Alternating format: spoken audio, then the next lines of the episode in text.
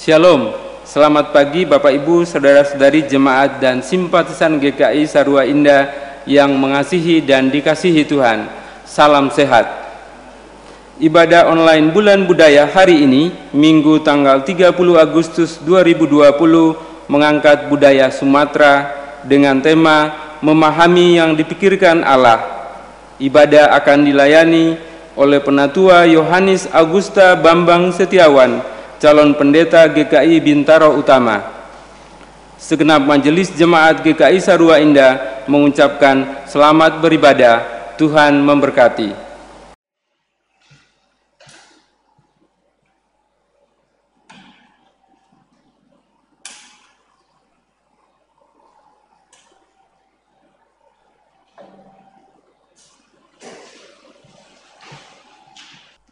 Saudara, minggu ini adalah minggu terakhir perayaan Bulan Budaya.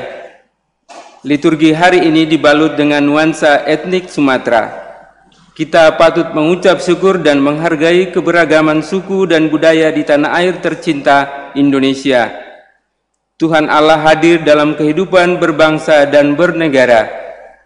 Kita berdoa agar Tuhan senantiasa melindungi dan menjaga bangsa kita.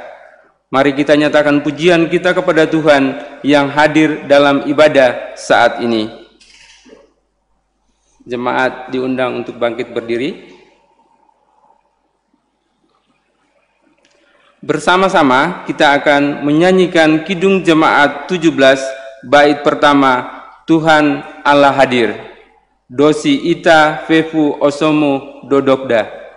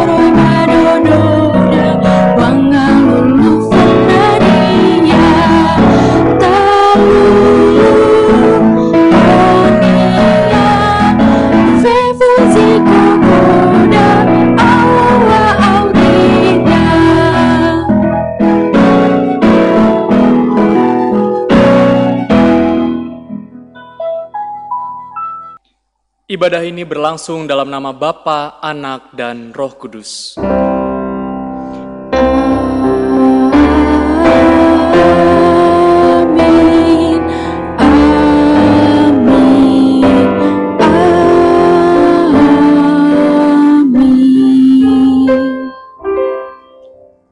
Salam sejahtera bagi saudara sekalian yang datang dalam nama Tuhan, Tuhan beserta saudara. Dan beserta saudara juga. Silakan duduk. Saudara, jika mau jujur pada diri sendiri, seringkali kita bingung untuk memahami dan melakukan apa yang menjadi kehendak Allah dalam hidup kita. Sudah benarkah keputusan yang kita ambil? Atau kita justru mengambil langkah yang salah? Apakah benar dia itu jodohku? Ataukah aku salah menentukan pilihan? Bagaimana kita bisa peka terhadap suara Tuhan di tengah kebisingan dunia ini? Bagaimana kita bisa memahami pikiran Allah? Mari kita memohon ampun atas hal-hal yang kita lakukan yang tidak selaras dengan kehendak Allah. Dan mari kita berdoa memohon agar Tuhan membukakan mata hati dan pikiran kita untuk memahami kehendaknya. Kita serahkan diri kita untuk dipimpin Tuhan. Jemaat berdoa terlebih dahulu secara pribadi dan saya akan menutupnya dengan doa pengakuan dosa.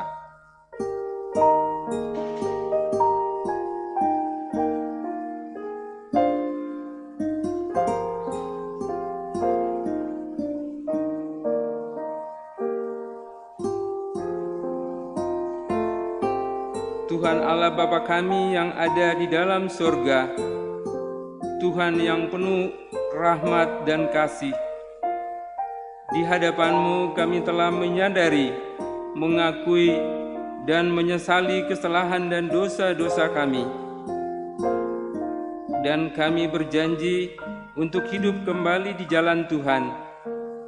Ampuni dan pulihkanlah kami ya Tuhan, sehingga kami bisa hidup seperti yang Tuhan Yesus kehendaki dan rencanakan. Di dalam nama Tuhan Yesus Kristus, kami berdoa dan memohon. Amin. Kita bersama-sama menyatakan penyerahan diri kita kepada Tuhan dengan menyanyikan Kidung Jemaat empat ratus empat puluh satu, Bait satu, Ku Ingin Menyerahkan. Tu Jolo Ni Tuhanku.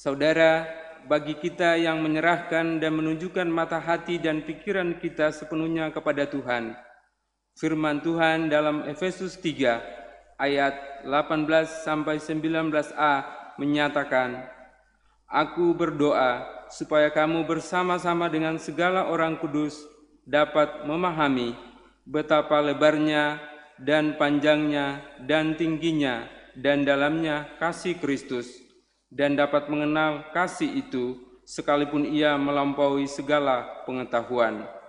Demikianlah berita anugerah dari Tuhan. Syukur kepada Allah. Marilah kita mensyukuri anugerah Tuhan dengan bersama-sama menyanyikan Kidung Jemaat tiga ratus delapan puluh satu bait pertama yang Maha Kasih, Holong Doroha.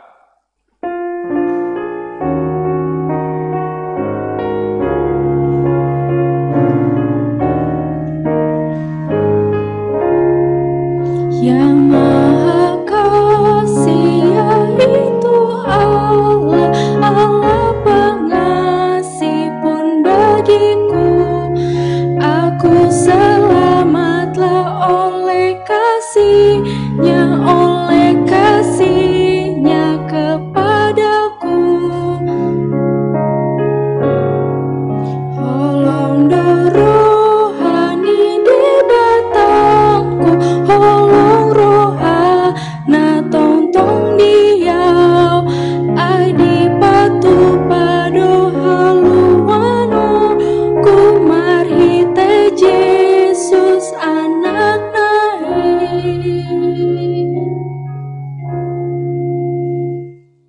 jemaat dipersilakan duduk kembali. Sebelum kita membaca dan merenungkan firman Tuhan, mari kita bersama-sama mohon hikmat dari Tuhan di dalam doa. Kita berdoa. Ya Tuhan, kami sungguh bersyukur jikalau Engkau boleh memelihara dan menyertai kami. Sedari malam hingga saat ini kami boleh dibangunkan untuk bersama-sama bersekutu di dalam ibadah hari Minggu. Biarlah Tuhan, saat ini waktu dan kesempatan kami membaca dan merenungkan firman Tuhan boleh menjadi waktu yang indah bagi kami, di mana Tuhan menyapa, menegur, dan menghibur kami lewat firman dan juga khotbah yang akan kami dalami bersama-sama. Berkatilah hamba-Mu yang terbatas ini, pakailah ia sesuai dengan kehendak Tuhan, dan kiranya kuasa Roh Kudus-Mu senantiasa menguasai hati dan pikirannya, sebagaimana kuasa Tuhan juga menguasai jemaat-jemaat Tuhan.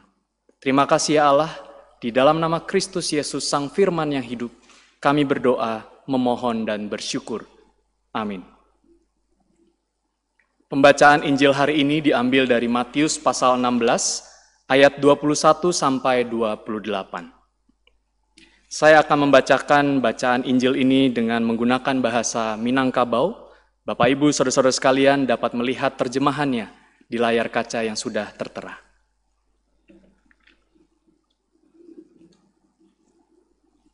Mulai dari sajak itu, Isa Almasi mangecek sacara bataruih tarang kabake pangikui-pangikuinyo.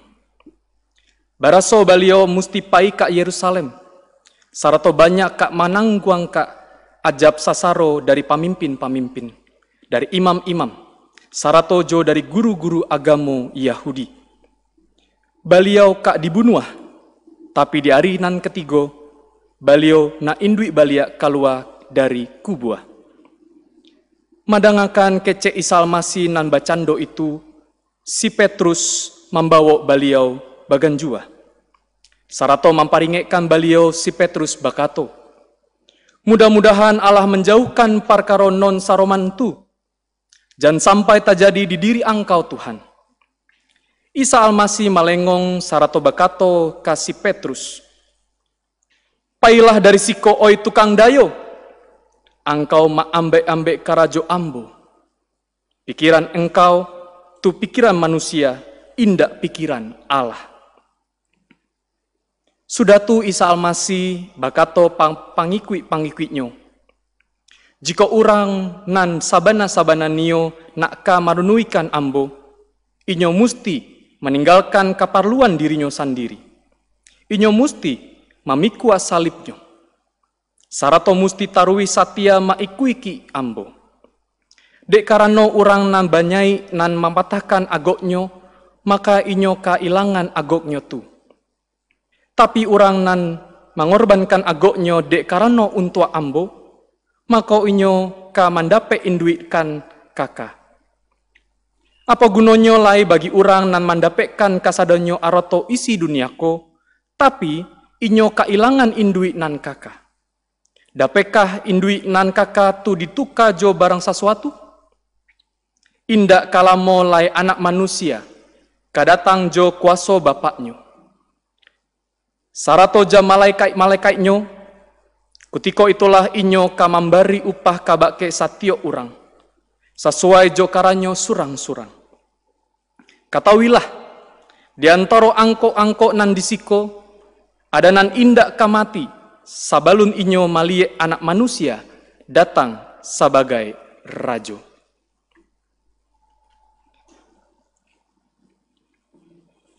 Demikianlah Injil Yesus Kristus, berbahagialah mereka yang mendengarkan firman Allah dan yang memeliharanya di dalam kehidupan sehari-hari. Haleluya. Haleluya, haleluya, haleluya.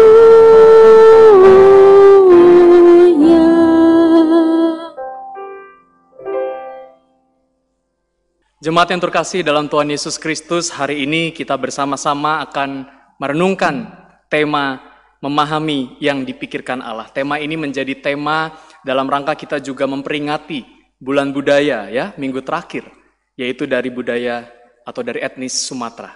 Ada dari Nias, Sumatera Barat, dari Medan, dan seterusnya. Mari kita bersama-sama mendalami firman Tuhan dan juga tema hari ini, memahami yang dipikirkan Allah. Bicara soal memahami pikiran, ya, saya mengajak kita untuk mengingat-ingat kembali bahwa sekarang itu banyak sekali cara-cara kita memahami pikiran orang lain. Ya, ada pendekatan-pendekatan yang dikembangkan bagaimana kita bisa memahami pikiran orang lain. Pendekatan pertama adalah lewat pendekatan psikologis. Ada banyak buku-buku yang beredar bebag, apa, yang menyatakan trik membaca pikiran secara kilat. Wey. Caranya gimana? Caranya membaca lewat gerak tubuh, bahasa tubuh, lalu apa lagi ya? Kedipan mata, ya. Kalau kedip-kedip tandanya kelilipan, ya. Atau micro expression.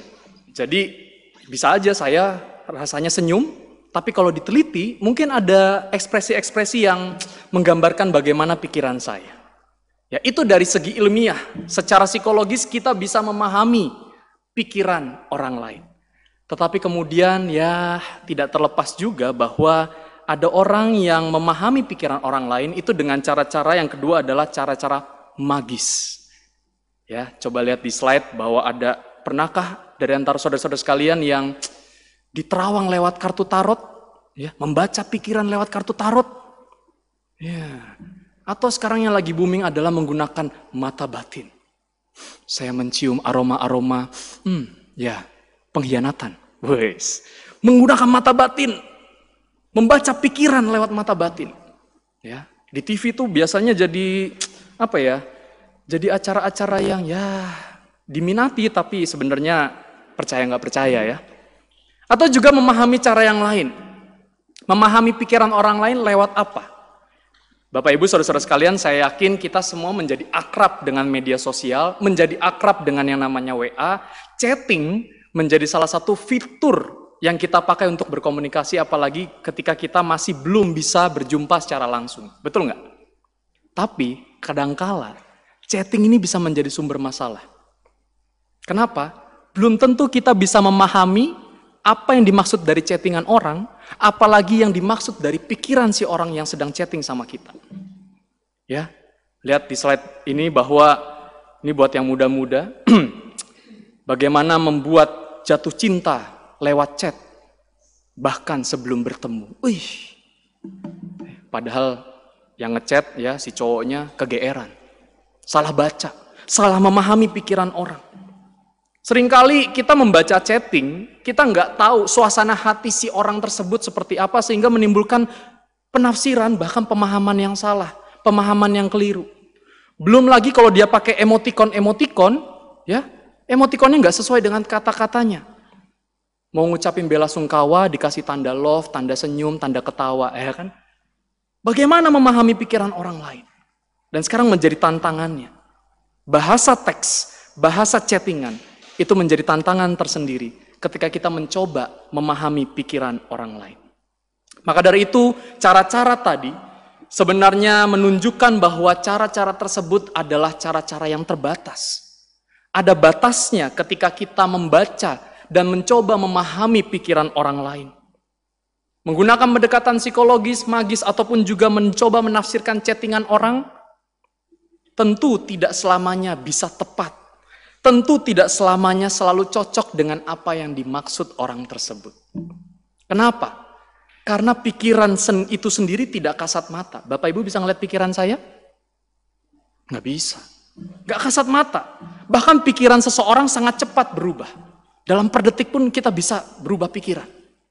Orang bisa mengelabui apa yang dipikirkan dengan apa yang diekspresikan. Saya senyum, tapi saya mikirin rumah. Bisa kan?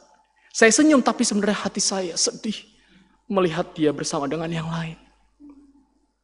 Cara-cara memahami seperti itu ya, yang tadi saya sampaikan di awal, itu nggak lepas terkadang dari cara penafsir si pembacanya, si orang yang mencoba memahaminya. Dan seringkali ada pemaksaan pikiran orang yang mencoba memahami pikiran orang lain. Dan ini seringkali terjadi. Saya misalnya mencoba membaca, memahami pikiran Mas Christian. Ya, tapi sebenarnya ya Kadang-kadang mungkin juga ada pemaksaan dari diri saya yang dilekatkan kepada Mas Kris yang mungkin berbeda. Maka dari itu, untuk memahami pikiran orang lain tentu terbatas. Tentu ada batasnya. Yang kerap kali justru malah menciptakan misunderstanding. Salah memahami. Salah mengerti pikiran orang lain. Salah mengerti komunikasi kita dengan sesama kita. Itulah yang sebenarnya terjadi di dalam bacaan kita Matius pasal enam belas ayat dua puluh satu sampai dua puluh delapan. Di mana Petrus salah memahami maksud Yesus. Bacaan kita memiliki konteks di bawah sebuah situasi di mana Petrus ini baru e, mengakui Yesus sebagai Mesias. Di dalam Markus, di dalam sorry, di dalam Matius enam belas ayat enam belas dikatakan, maka jawab Simon Petrus, engkau adalah Mesias, anak Allah yang hidup. Sebenarnya Petrus sudah berhasil mengakui siapa Yesus, ya. Tetapi persoalannya adalah Mesias yang dipahami oleh Petrus tidak sejalan dengan pikiran yang ditawarkan oleh Yesus Kristus. Mesias macam apa yang dipahami oleh Petrus? Mesias yang dipahami oleh Petrus adalah Mesias politik yang datang untuk membebaskan bangsa Israel yang kala itu sedang dijajah oleh Kekaisaran Romawi.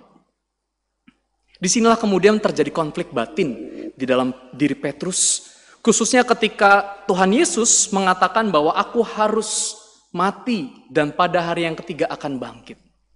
Konflik batin yang dirasakan oleh Petrus adalah Petrus nggak terima dengan ucapan Yesus yang memberitahukan perihal kematiannya. Yang namanya Mesias harusnya jangan mati, dia harus menguasai kekuasaan politik, kekuasaan kerajaan, dan kemudian membebaskan Israel dari penjajahan.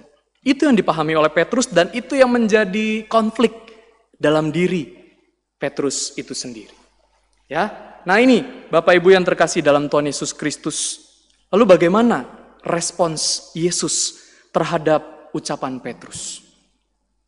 Tadi kita baca bersama-sama, yang terjadi adalah Yesus menegur Petrus. Kenapa Petrus harus ditegur? Sebenarnya teguran dari Yesus ini adalah cara Yesus mendidik Petrus. Yesus mau memperlihatkan kepada Petrus bahwa pemikiran manusia sejatinya adalah pemikiran yang terbatas. Tidak bisa melampaui dirinya, apalagi mencoba mencapai pemikiran Tuhan. Caranya seperti apa? Yesus meluruskan pandangan Petrus perihal kehadiran Yesus di dunia. Di mana Petrus tadi mengetahui bahwa Yesus hadir untuk membebaskan secara politik. Tapi bukan itu yang dipikirkan oleh Yesus. Bukan itu yang direncanakan Allah dalam keselamatan manusia. Disinilah kemudian Yesus mengajak Petrus, pet-pet, ya, untuk bisa memahami apa yang dipikirkan Tuhan. Nah ini menjadi poin penting Bapak Ibu Saudara-saudara sekalian. Memahami apa yang dipikirkan Tuhan. Tapi sekaligus lucu. Kalau tadi kita memahami pikiran sesama kita manusia aja terbatas, bagaimana kemudian kita bisa memahami pikiran Tuhan yang tak terbatas itu? Bukankah ini sebuah mimpi, sebuah keniscayaan? Dan ini yang harus kita catat penting baik-baik. Bahwa memahami apa yang dipikirkan Allah adalah suatu spiritualitas dan cara beriman seorang Kristen. Ketika seorang Kristen mencari, memahami, dan menyelami apa yang dipikirkan Allah, itu adalah cara beriman mereka. Hashtag faith seeking understanding. Iman mencari pengetahuan, iman mencari pemahaman. Bukan hanya pemahaman yang sifatnya kognitif, tetapi adalah pemahaman yang sifatnya ilahiyah. Apa yang ingin Tuhan nyatakan dalam kehidupan kita. Faith seeking understanding. Maka dari itu saya mengajak kita untuk bersama-sama mendalami firman Tuhan hari ini. Dalam Matius pasal enam belas ayat dua puluh satu sampai dua puluh delapan, memahami yang dipikirkan Allah. Caranya seperti apa? Tidak lain dan tidak bukan adalah apa yang Yesus katakan sendiri. Ada tiga hal, Bapak Ibu, bagaimana kita bisa memahami apa yang dipikirkan Allah. Yang pertama adalah menyangkal diri. Ya, kita sering ya mendengar kata menyangkal diri. Menyangkal diri dalam bahasa Yunani yang dipakai dalam Injil Matius adalah Aparnesasto yang artinya mengalahkan kepentingannya sendiri. Beda dengan self-denial. Dia menyangkal, aku siapa? Aku di mana? Aku oke okay aja kok, padahal hatinya sedang terluka. Itu self-denial, menyangkal apa yang dia rasakan. Tapi menyangkal diri yang di dalam Matius dua puluh satu adalah mengalahkan kepentingan sendiri. Yaitu mengalahkan keinginan duniawi versus keinginan Allah. Kepentingan diri versus kepentingan bersama. Kepentingan diri versus kepentingan Tuhan. Egoisme versus altruisme. Egoisme kan apa ya? Sendiri ya. Mikirin buat diri sendiri. Tapi altruisme itu adalah untuk orang lain. Misalnya, di dunia yang saat ini penuh dengan keserakahan, maka kita memilih untuk hidup dalam kecukupan dari Tuhan. Ya. Dan menyangkal diri menjadi sebuah proses yang terus-menerus dihidupi. Misalnya dengan pasangan. Di sini ada anak-anak muda yang mungkin punya pacar. Ya. Menyangkal diri itu hal yang biasa, hal yang menyenangkan. Cowoknya berkata, aku gak suka deh kalau kamu deket-deket sama si A. Lalu ceweknya, iya mas, aku gak akan temenan lagi deh. Wah, rasanya romantis. Lalu yang cewek bilang, mas, aku seneng deh kalau kamu gak ngerokok lagi. Lalu yang cowok berkata, demi cintaku padamu, aku rela tidak merokok di depanmu. Di belakang boleh ya? Menyangkal diri. Waktu masih pacaran rasanya seperti buah cinta. Tapi coba ketika sudah berumah tangga. Menyangkal diri menjadi sekolah tersendiri Bapak Ibu ya. Pah, anterin yuk ke pasar. Ah udahlah sana sama si Bibi. Mah tolong bikinin teh, kan bisa. Ya, menyangkal diri. Menyangkal diri kan mengalahkan kepentingan diri sendiri. Ketika si bapak lagi nonton bola asik-asik, lalu kehausan ya. Si ibu lagi asik S M S-an, video call, TikTok-an, lalu disuruh bikin kopi. Kan itu ngeselin ya. Tapi disinilah sekolah menyangkal diri. Tidak hanya mementingkan kepentingan diri sendiri, tapi kepentingan orang lain. Keinginan orang lain. Bukan siapa-siapa, tetapi mereka yang kita sayangi. Atau dalam konteks bergereja, kepentingan diri versus kepentingan bersama. Saya tidak tahu apa yang terjadi di G K I Sarua Indah ketika pertama kali ditetapkan ibadah secara online. Mungkin ada yang mengatakan, kita harus tetap ibadah, kita harus beriman, beriman itu tidak takut. Sementara yang lain berkata, eh tunggu dulu, ini pandemi, ini bukan main-main. Pandemi kalah dengan Tuhan, kita yakin itu, Tuhan berkuasa atas semuanya. Ya, lalu kemudian karena kepentingan diri sendiri dia mau ibadah, sementara ibadah sudah online dia datang ke gereja sendirian. Ya, nah menyangkal diri adalah proses bagaimana kita mengalahkan kepentingan diri sendiri, termasuk keinginan-keinginan duniawi kita. Ketika Tuhan memanggil, ketika Tuhan mengutus kita ke suatu tempat, maka disitulah juga terdapat penyangkalan diri kita. Itu yang pertama Bapak Ibu sekalian. Untuk bisa memahami apa yang dipikirkan Allah, belajarlah menyangkal diri.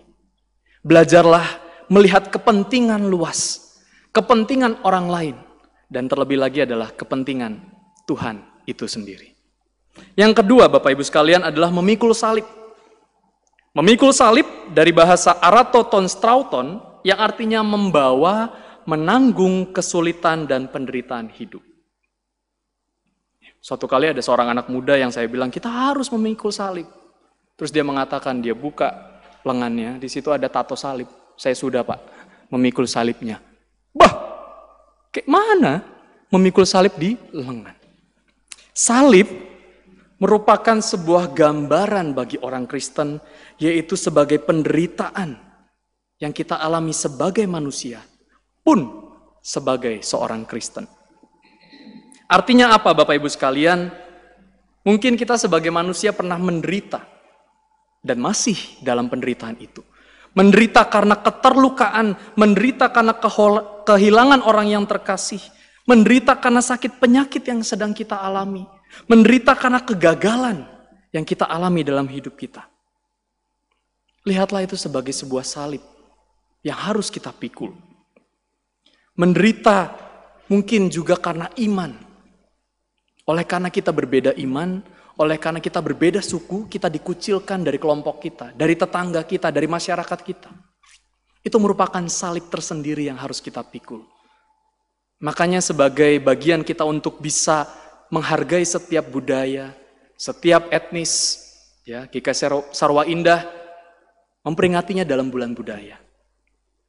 Ya, supaya apa? Supaya meskipun nanti ada penganiayaan, ada ejek-ejekan, ya, yang berbau sara, kita tetap menghargai Indonesia itu penuh dengan kepelbagaian, berbagai macam etnis yang perlu kita hargai dan kita jaga. Nah, lalu kemudian kalau bicara soal memikul salib, berarti kan kita apa ya? Menderita begitu ya. Seolah-olah pikirannya adalah salib derita, jadi kita harus menderita. Apakah memang orang Kristen harus menderita terus-menerus? Boleh nggak orang Kristen bahagia? Boleh? Boleh, harus malahan. Tapi bukan bahagia yang sifatnya hura-hura. Bukan bahagia yang hahahi saja. Tetapi bahagia di dalam Tuhan ketika ada dinamika-dinamika kehidupan yang kita alami.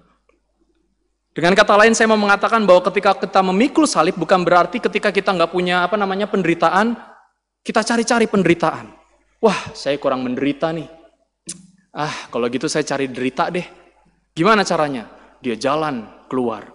Dia masuk ke tol, dia turun di, di, dari jalan tol, dia berdiri di depan, ditabrak. Oh, saya sudah menderita, artinya saya sudah memikul salib. Memikul salib bukan berarti kita mencari-cari penderitaan.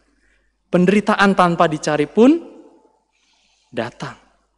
Tapi memikul salib di sini yang ingin Yesus katakan kepada para murid, kepada saudara dan saya adalah kita bersiap bahwa dalam hidup kita, besar potensi kita memikul salib-salib yang kita alami.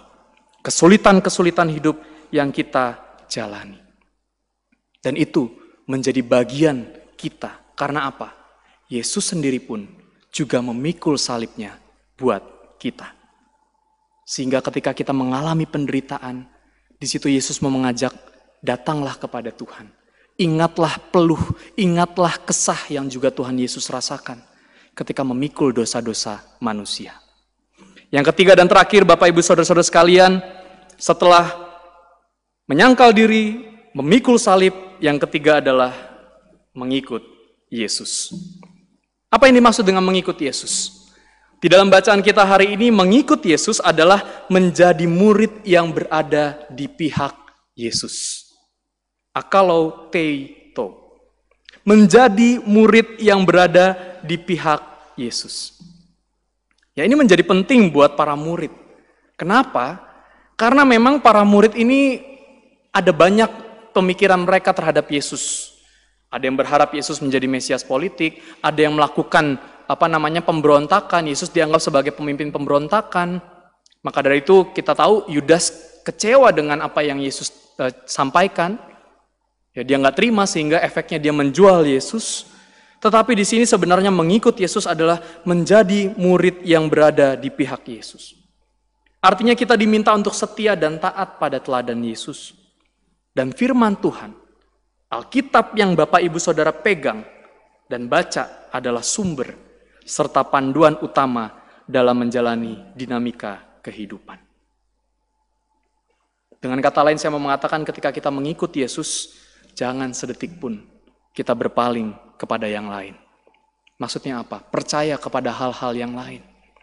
Tidak sedikit orang Kristen yang ngaku mengikut Yesus, tapi masih melakukan klenik-klenik. Masih melakukan, apa itu namanya, sajen-sajen. Punya usaha, dipasanglah itu tulang babi, tulang kambing di depan warungnya. Bikin usaha, lalu kemudian mengandalkan hal-hal lain. Mengikut Yesus artinya kita tidak mau berpaling sekalipun dari Tuhan Yesus. Menjadi murid yang berada di pihak Yesus. Ketika ada penderitaan, ketika kita harus memikul salib, kita diingatkan untuk terus-menerus meneladani Tuhan Yesus Kristus. Inilah saudara-saudara bagaimana kita mencoba memahami apa yang dipikirkan Allah. Apa yang Yesus tawarkan dan apa yang Yesus ajak. Untuk menyangkal diri, untuk memikul salib dan mengikuti Yesus.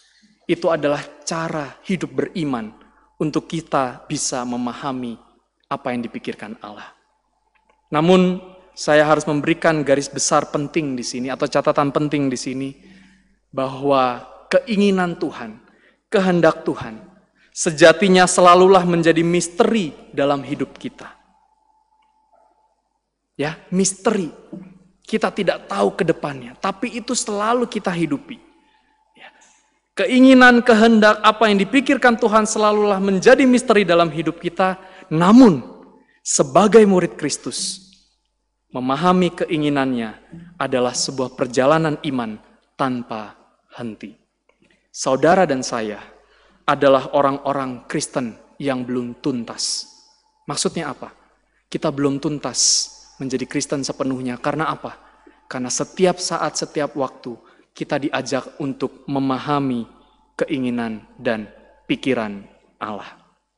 Selamat menyelami, selamat memahami apa yang dipikirkan Tuhan dalam hidup saudara-saudara masing-masing. Tuhan memberkati. Amin. Saat hening untuk kita sekalian.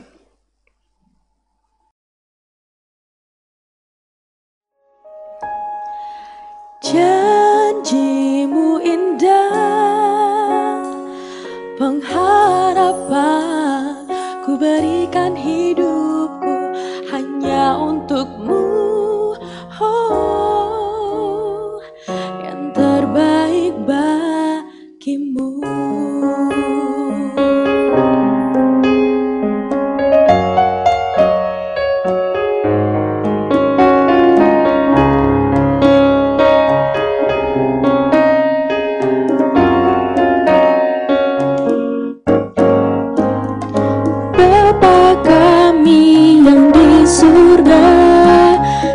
Kuduskanlah namamu, ku sembah kau, Tuhan dan Rajaku.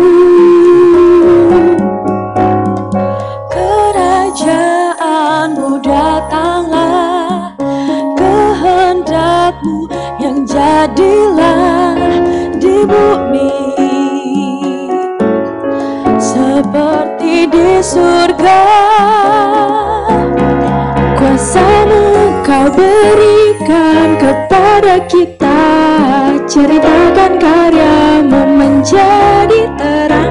Janjimu yang indah, pengharapanku, ku berikan hidupku yang terbaik bagimu.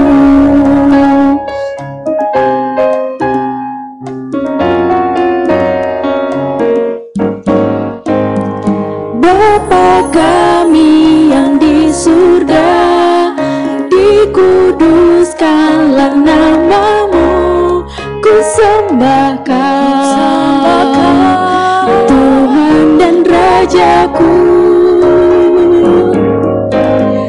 Kerajaanmu datanglah, kehendakmu yang jadilah di bumi seperti di surga. Kuasamu kau beri kepada kita, ceritakan karyamu menjadi terang. Janjimu yang indah, pengharapanku, ku berikan hidupku yang terbaik. Kuasamu kau berikan kepada kita, ceritakan karyamu menjadi terang. Janjimu yang indah, pengharapanku, ku berikan hidupku yang terbaik bagimu, yang terbaik, oh, yang terbaik bagimu, yang terbaik, oh, yang terbaik bagimu.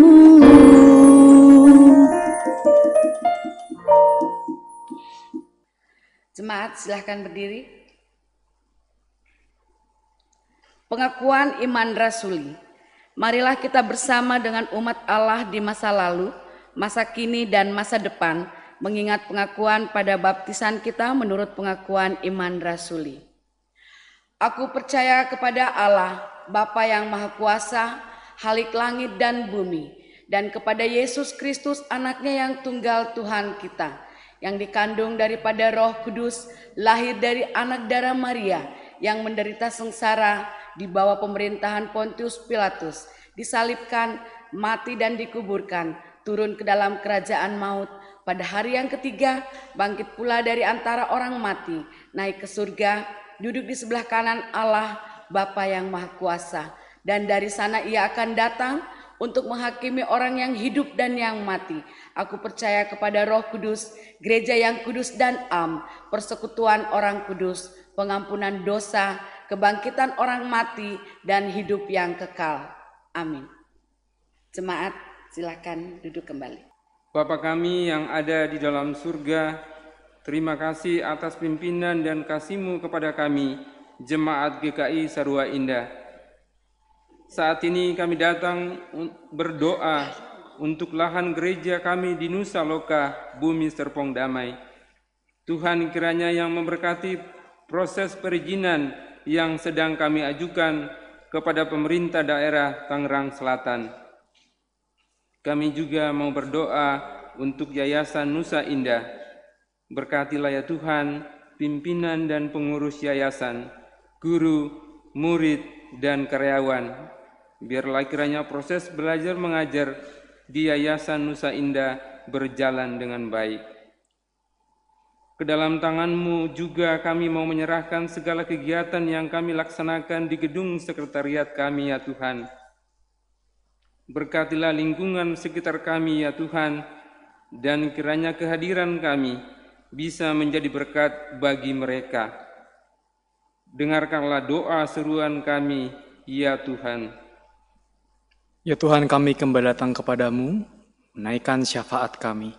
Dan saat ini kami mau berdoa untuk saudara-saudara kami yang sedang dalam kondisi sakit dan dalam proses pemulihan.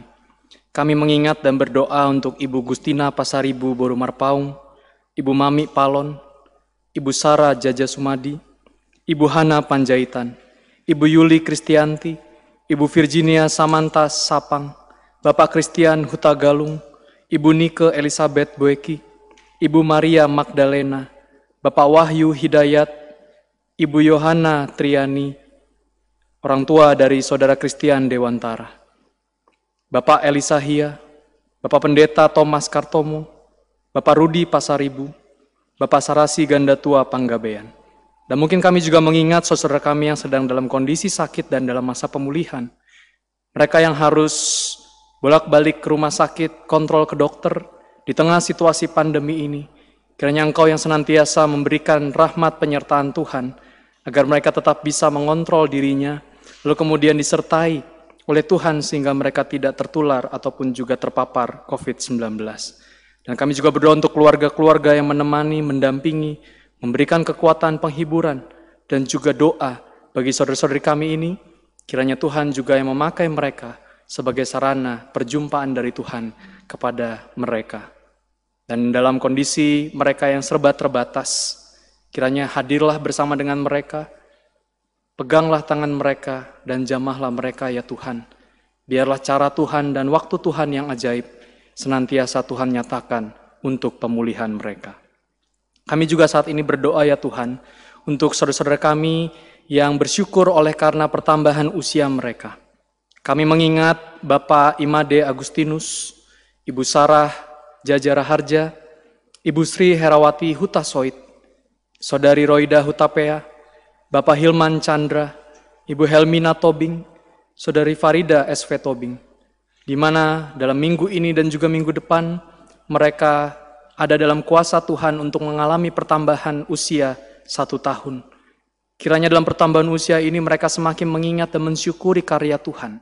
Mereka semakin dewasa di dalam iman, pengetahuan, dan juga pengharapan. Dalam perilaku, pikiran, dan perbuatan pun semakin serupa dengan Kristus. Jadikanlah mereka terus sarana Tuhan dan alat Tuhan dimanapun mereka ditempatkan dalam tugas panggilan mereka, baik di keluarga, di masyarakat, di tempat kerja maupun usaha, serta di tempat studi atau pekerjaan mereka.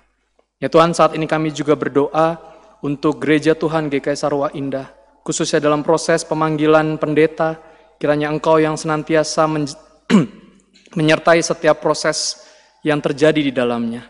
G K I Sarua Indah beserta dengan calon pendeta di dalamnya boleh saling mengenal, saling menguatkan, dan saling membangun gereja ini sebagaimana persekutuan yang terus hangat dan juga dinamis, sehingga gereja Tuhan di G K I Sarua Indah kelak memiliki hamba Tuhan secara penuh waktu.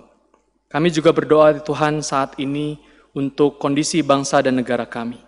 Kami mensyukuri beberapa waktu yang lalu memperingati Hari Kemerdekaan Indonesia. Dan biarlah semangat itu boleh senantiasa kami hidupi dalam keseharian kami, khususnya di tengah situasi saat ini, di mana kami masih diliputi ketakutan dan kekhawatiran akibat dampak pandemi covid sembilan belas, yang berdampak pada bidang ekonomi, sektor kesehatan, pendidikan, pariwisata, dan segalanya, termasuk gereja-gereja di Indonesia. Kiranya Tuhan, berkatilah setiap kami yang harus bekerja dari luar rumah dan di luar rumah, ataupun juga setiap kami yang masih harus menempuh pekerjaan, usaha, atau studi kami dari dalam rumah. Berikanlah terus kekuatan, kesehatan, ketaatan terhadap protokol-protokol kesehatan, sehingga kami pun bisa bersama-sama melawan pandemi covid sembilan belas ini. Pulihkanlah bangsa kami Tuhan, sebagaimana juga Tuhan akan memulihkan negara-negara lain di dunia yang juga mengalami hal yang serupa. Terima kasih ya Allah, pada akhirnya kami mau menyerahkan seluruh hidup kami, setiap masa depan kami, rancangan kami, biarlah sesuai dengan rancangan dan di dalam rancangan Tuhan. Dan biarlah belajar ajar kami terus untuk memahami apa yang diinginkan Tuhan dan berjalan di dalam kehendak Tuhan. Inilah seru doa permohonan kami, pujian dan syukur kami. Kami naikkan di dalam nama Tuhan kami, Yesus Kristus, yang mengajar kami bersama-sama doa Bapa kami.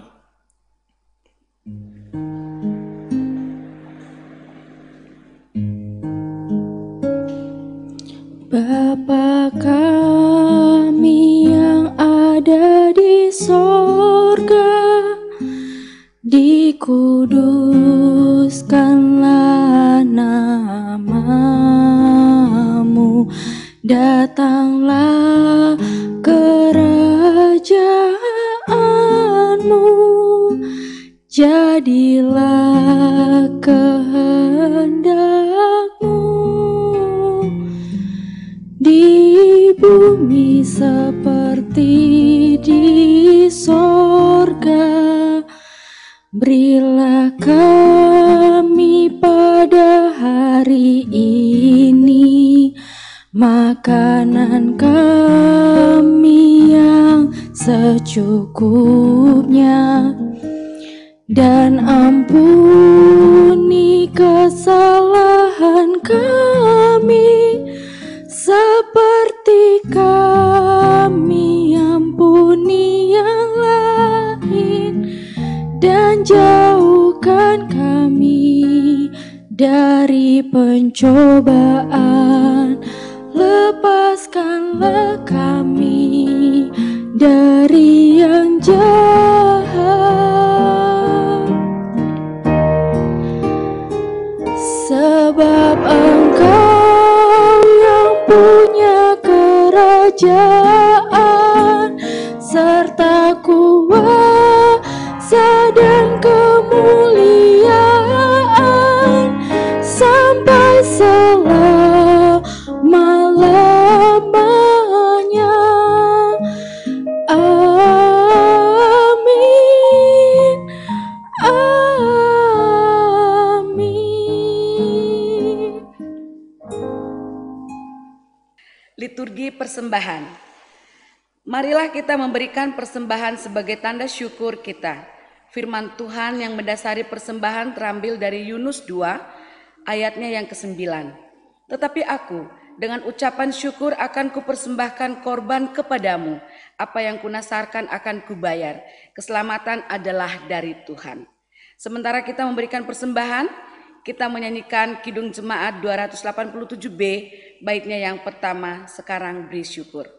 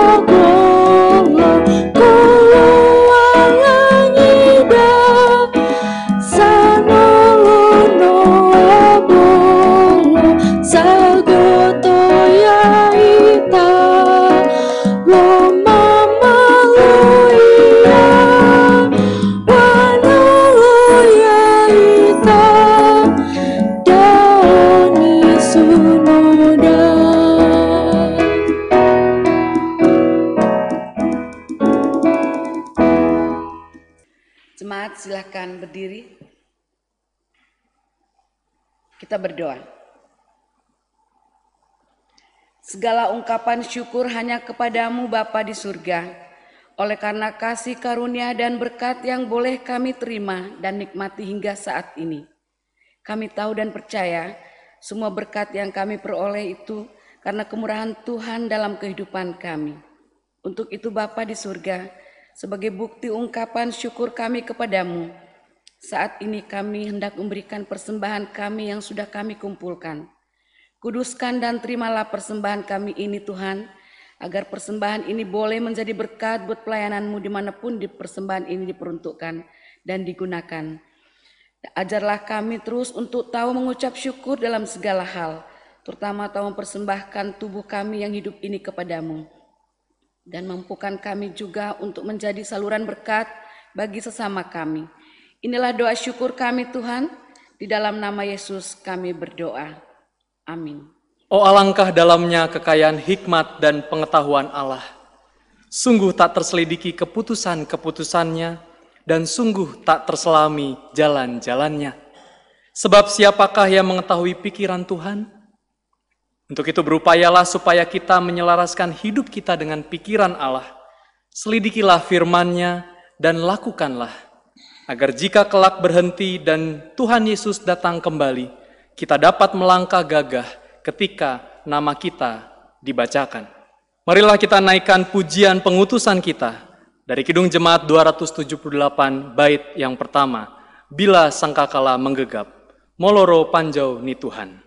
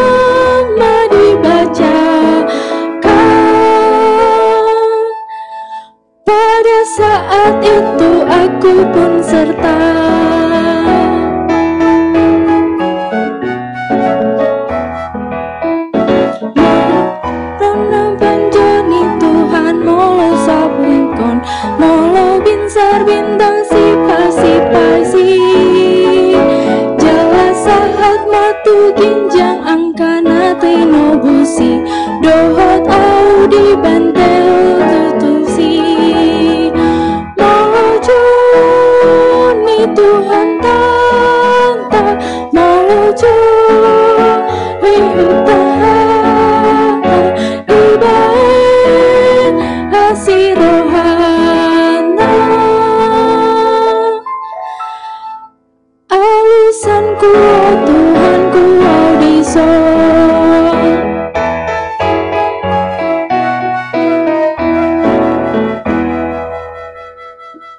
Marilah kita mengarahkan hati kita kepada Tuhan. Kami mengarahkan hati kepada Tuhan. Jadilah saksi Kristus. Syukur kepada Allah. Terpujilah Tuhan. Kini dan selamanya. Masukilah kehidupan kita dengan menerima berkat dari Tuhan. Tuhan memberkati kita dan melindungi kita. Tuhan menyinari kita dengan wajah-Nya dan memberi kita kasih karunia.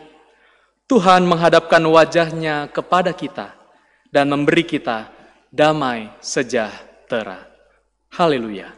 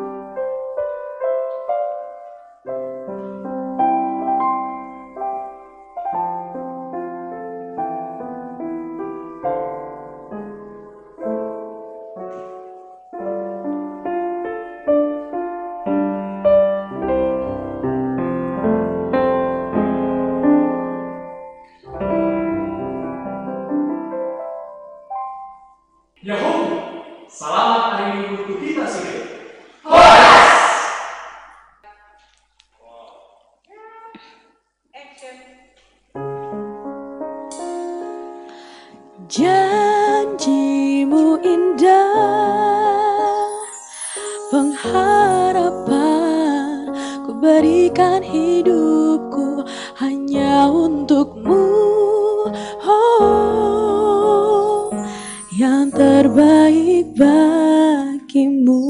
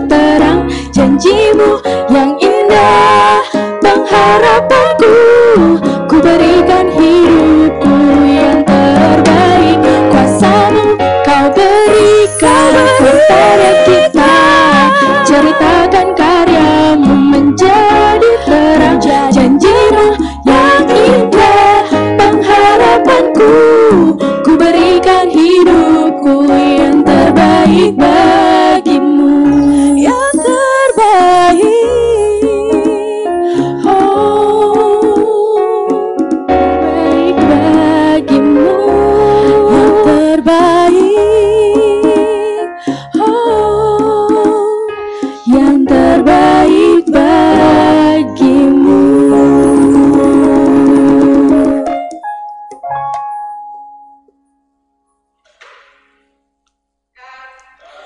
Tuhan Jen. Eh, masuknya terserah ya. Aku intronya. Ayo boleh boleh coba coba. Tapi di dibikin cekat cekat cekat cekat. Nggak usah. Pokoknya masuk aja. Ayo coba. Udah?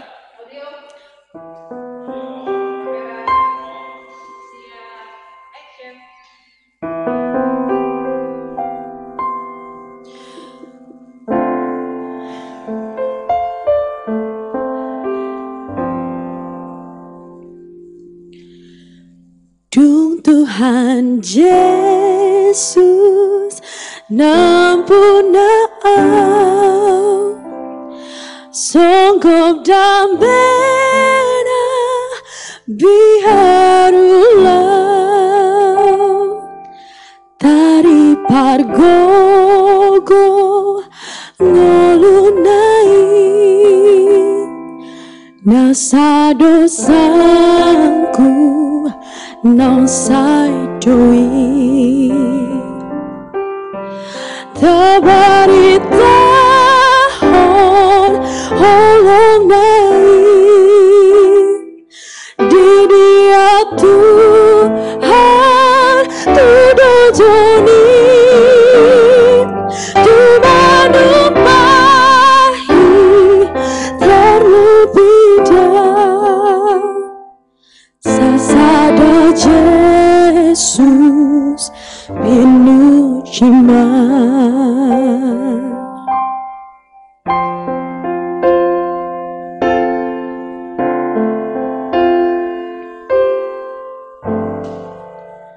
Ku berbahagia yakin teguh Yesus abadi kepunyaanku.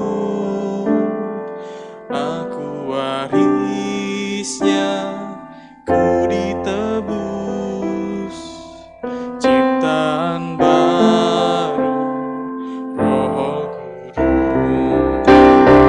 Aku bernyanyi bahagia, memuji Yesus selamanya.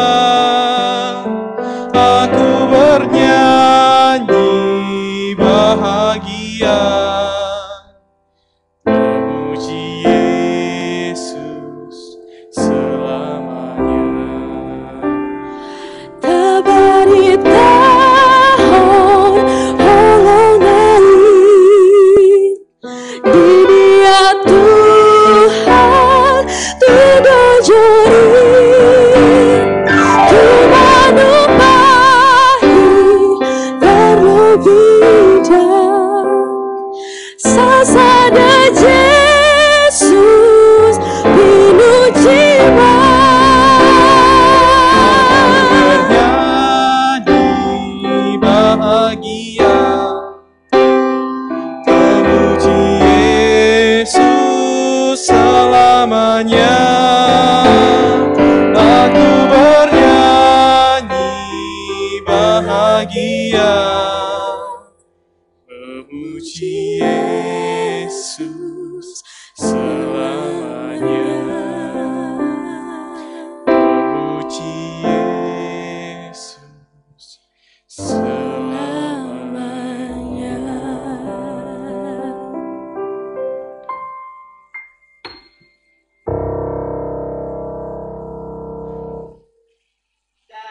Ya udah.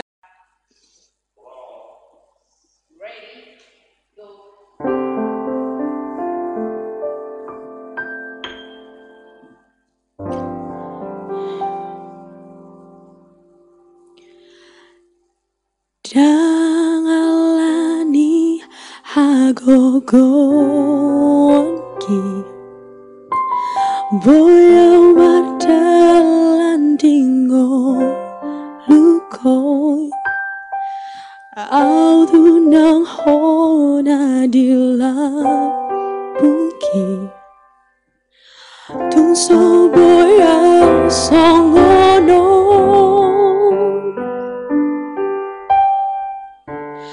Odo hagogo manungkolia uberang bohim laus martangi yang al mangi depan ngurupi yondia saitio tanganku saitogu maaf ai hodo Tuhan parkoko diam.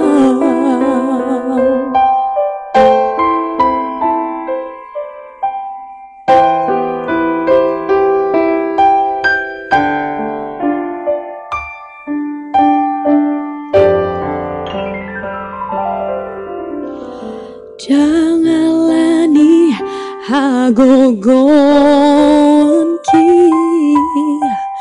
boyong berjalan di ngolungko autunang hona dilang bungki tu soboy al songono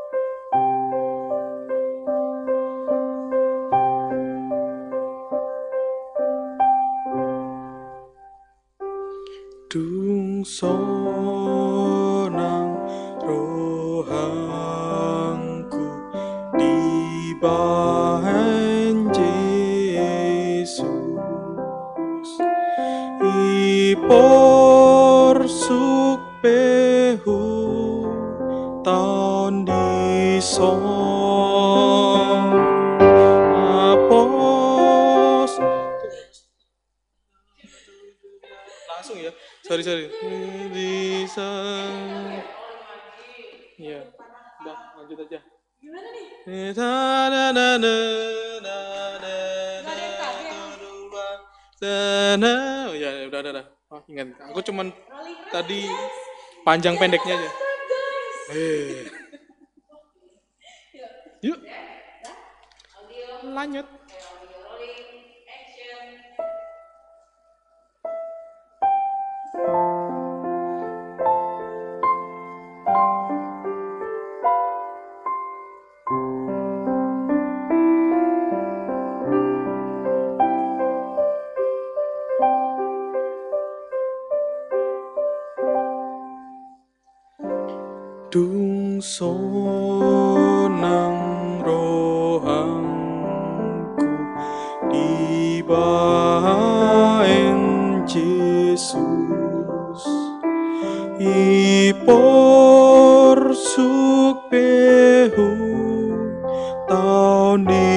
Song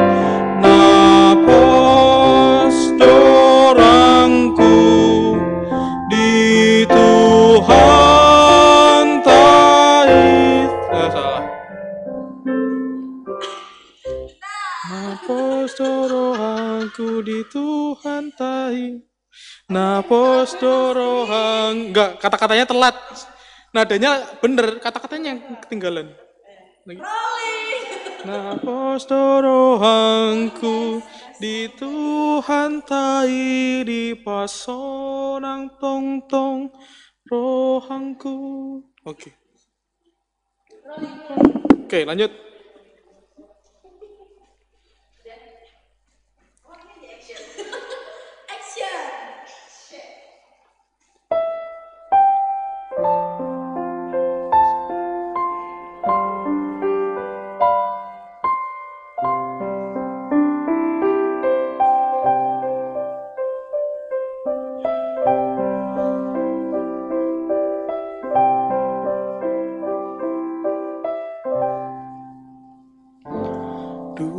Sonang rohangku di bahan Yesus I porsuk behu taun di son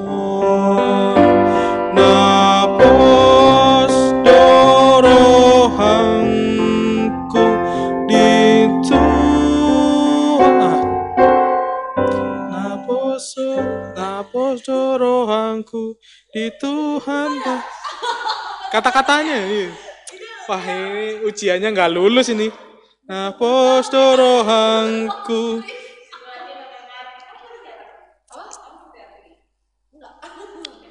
Aman. Ya udahlah. Namanya juga belajar. Ini terakhir, terakhir, terakhir, terakhir. Kalau nggak bisa cut, kalau nggak bisa cut.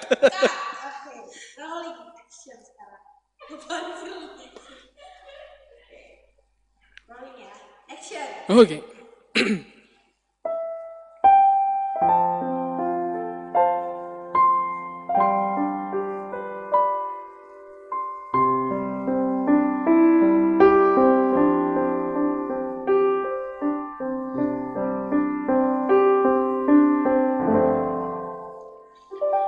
Dung sonang rohangku di bawah Yesus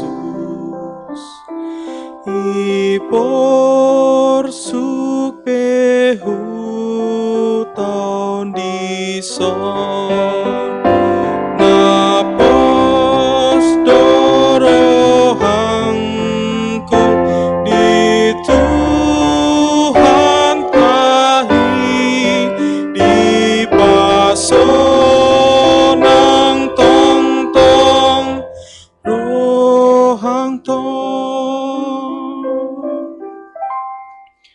sonang do sonang do di pasonang tong tong rohangkon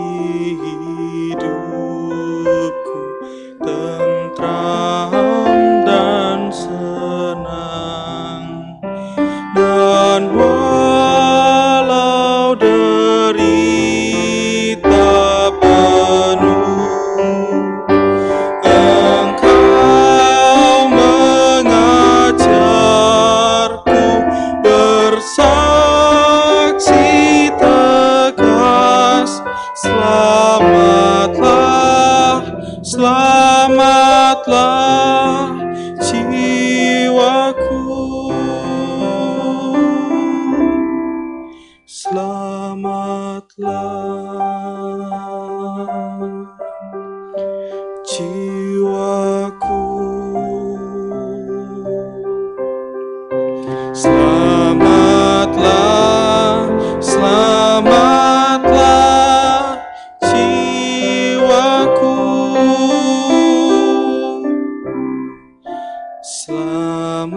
Selamatlah, selamatlah jiwaku.